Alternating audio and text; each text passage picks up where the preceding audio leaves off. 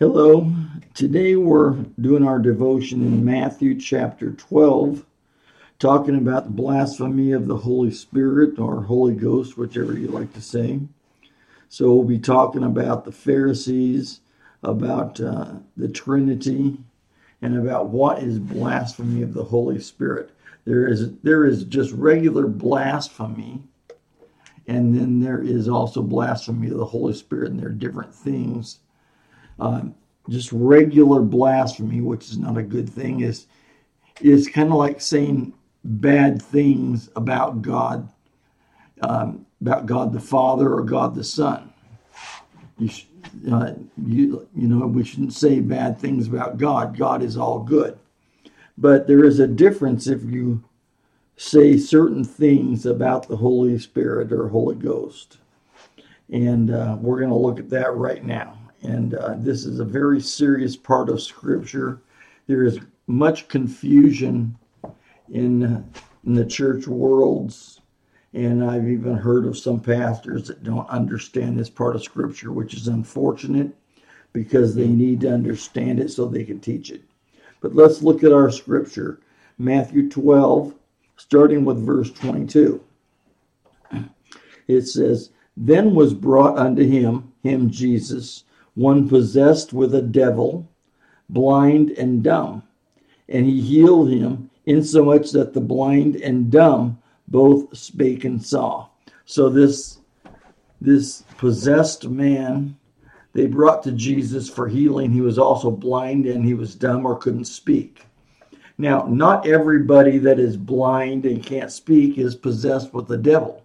Sometimes it's just an infirmity. It's you know, it's a handicap.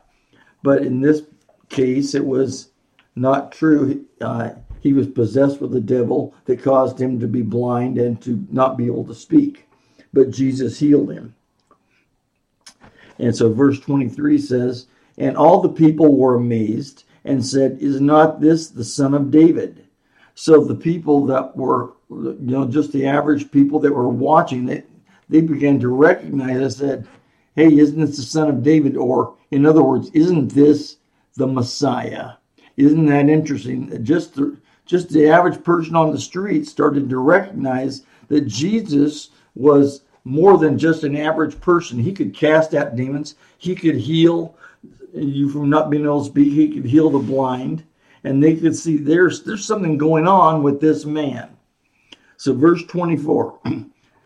and here we see a change. But when the Pharisees heard it, Let's read again. But when the Pharisees heard it, they said, This fellow doth not cast out devils, but by Beelzebub, the prince of the devils. Beelzebub is just another name for Satan.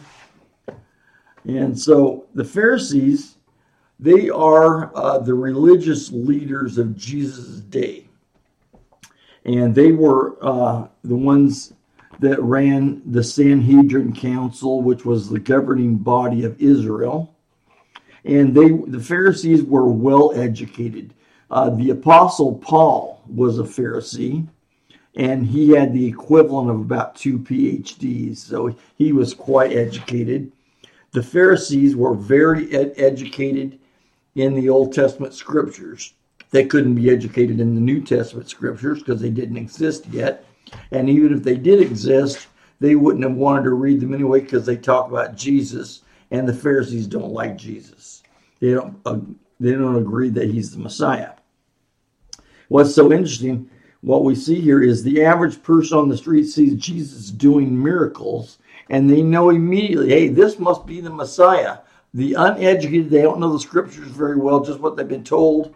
But the ones that are educated in the scripture, they can't tell you that this is Messiah when uh, we say the Christ or the Messiah, Christ means Messiah.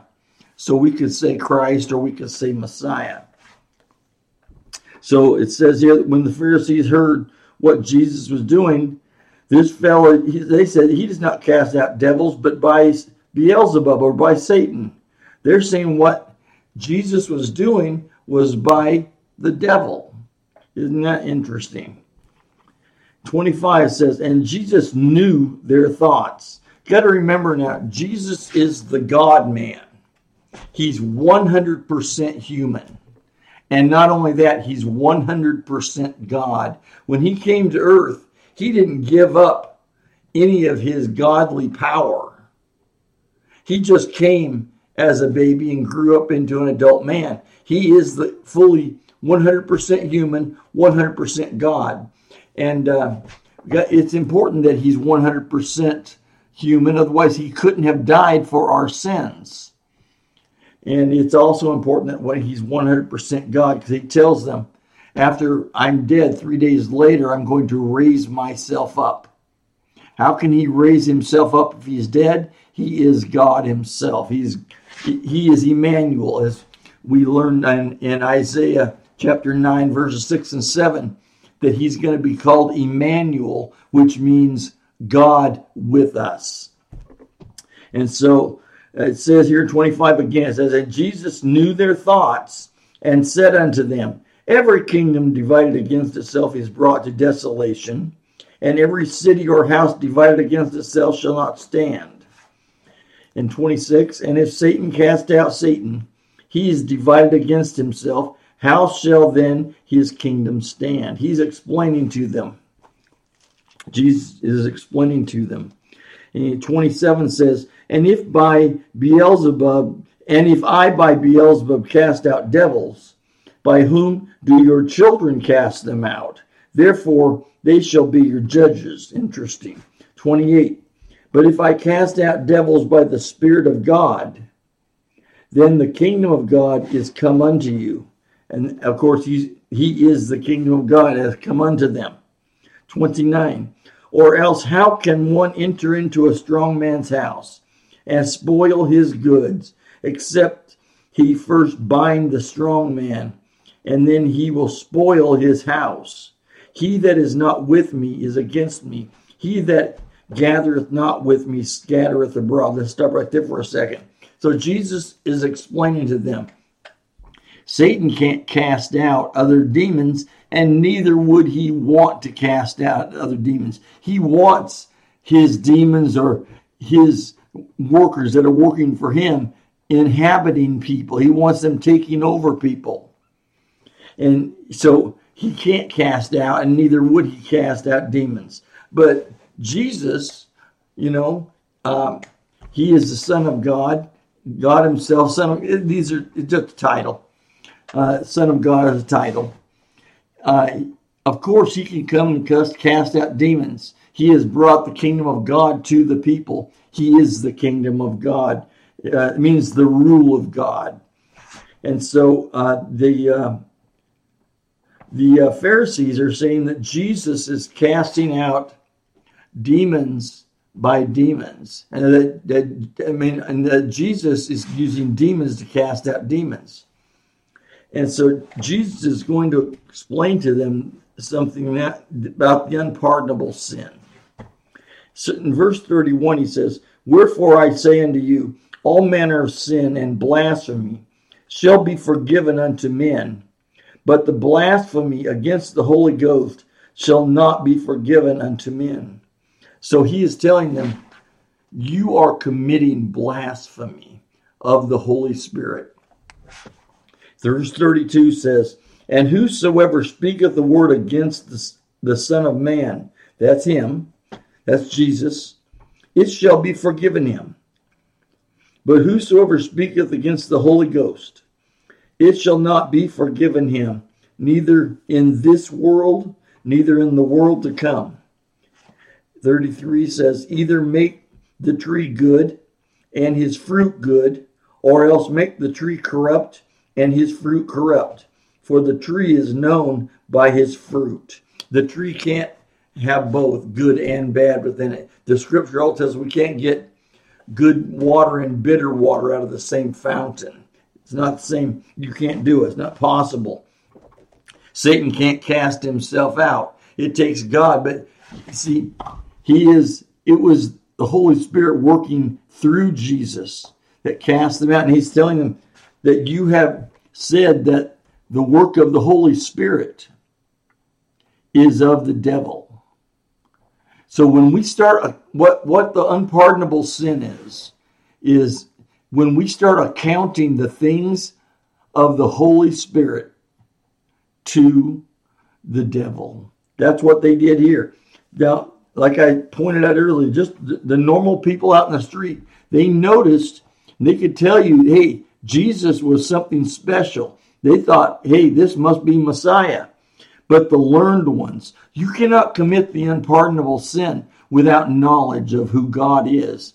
In fact, let me turn over to um, over to Romans chapter one for just a moment. I want to make this a little more clear. Committing the unpardonable sin is not simple, and you, you can't do it by accident. It takes knowledge to do this. God doesn't make it simple to commit the unpardonable sin because it takes committing the unpardonable sins means you can never be forgiven of it. And so it's not a simple thing to do. It's got to be done with knowledge. And what it says over here in Romans chapter 1 in verse uh, verse 21 and verse uh, 28 says, But that when they knew God, these are people that once knew God. They were once Christians. It says, Because that when they knew God, they glorified him not as God, neither were thankful, but became vain in their imaginations, and their foolish heart was darkened. Verse 28 and even as they did not like to retain God in their knowledge. You see, to retain something means that you once had it. If I take a football and I throw it to the receiver, they if they catch it and then drop it, it is a fumble. However, if they try to catch it and miss it, it's just an incomplete incomplete pass. These people here, they they says and even as they did not like to retain God in their knowledge, they didn't want to keep God in their, their knowledge. They wanted to forget about Him. They once knew Him, they decided they didn't want to know Him. It says, because they didn't like to retain, God gave them over to a reprobate mind to do those things which are not convenient. Reprobate mind means just believing something, believing the truth to be a lie. So um, what we see here is that they had to have knowledge to become reprobate. And the same is true for blasphemy of the Holy Ghost. You have to do it with knowledge. The Pharisees know the scriptures. They knew what to look for for the Messiah. They knew the work that he would be doing. They knew the work of the Holy Spirit. And yet they said he was still doing it by the devil. And because they did that, they were committing an unpardonable sin that could never be forgiven in this world or the next world. And now, why is it the unpardonable sin? That's that's the thing. Why is it the unpardonable sin? Um, let me turn over to John chapter 16. You see, it's important that we understand. We need more teaching, and I should do um, more devotions maybe on on the Godhead because we need we need to have more theology, more uh, teaching about Jesus, more teaching about the Spirit. We need to understand these three so much better than most people do because by understanding them, we begin to understand uh, how they work, how they act, what their function is, and we need that in our life. But in John chapter 16, verse 7, Jesus is speaking, and he says, Nevertheless, I tell you the truth. It is expedient or it is necessary for you that I go away. For if I go not away, the Comforter, the Comforter in this, this sense is going to be uh, the Holy Ghost or Holy Spirit. The Comforter will not come unto you, but if I depart, I will send him unto you. The first Comforter was Jesus. The next comforter was the Holy Ghost. We need to talk to them about that in a uh, future devotion. Verse 8, he says, And when he is come, who is at the Holy Ghost, he will reprove the world of sin and of righteousness and of judgment. Let's jump down to verse 13. Howbeit, when he, the Spirit of truth, that's the Holy Ghost, is come, he will guide you into all truth, for he shall not speak of himself, but whatsoever he shall hear, that shall he speak, and he will show you things to come. So let's go back to our scriptures here. You see, blasphemy of the Holy Ghost. Why is saying, uh, speaking things of the the Holy Ghost and counting him to the devil? Why is that the unpardonable sin? Because you see, we cannot be saved because uh, the scriptures I just showed us over there in John chapter 16, they show us that we cannot be saved except that we are drawn to God by the Spirit. So if we say that the things of the Holy Spirit are of the devil, we are saying the very things that draw us to God are of the devil. And remember that God cast the devil out of heaven. The devil cannot come to God. He is forever in sin. He's, he can't be forgiven. And so when we start accounting the things of the Holy Spirit to the devil, how would we ever be saved? We have to believe in the Holy Spirit, believe in the Father, believe in the Son, believe in the Holy Spirit and their work. And don't account the work of the Holy Spirit to the devil because that is the work that draws us to God. And I want to be drawn to God. I want to be closer to God. And I hope you want to be closer to Him also. I hope this wasn't too confusing for you today. Uh, but if it is, let me know. I'll try to clear it up in the future. You have a great day today.